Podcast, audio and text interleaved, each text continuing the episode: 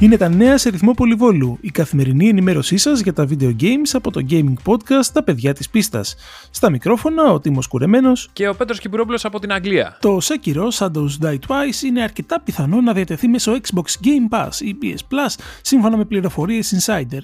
Εξελίξεις επί του θέματος θα έχουμε σύντομα. Τα Dishonored Definitive Edition, Fallout 4, Fallout 76, Prey και Skyrim Special Edition διατίθεται πλέον με υψηλότερο frame rate που αγγίζει τα 60 FPS σε Xbox Series X και S, ευκαιρία να τα απολαύσετε πιο εντυπωσιακά από ποτέ. Το Undertale του Toby Fox κυκλοφορεί από σήμερα στο Xbox και μάλιστα διατίθεται και μέσω Game Pass.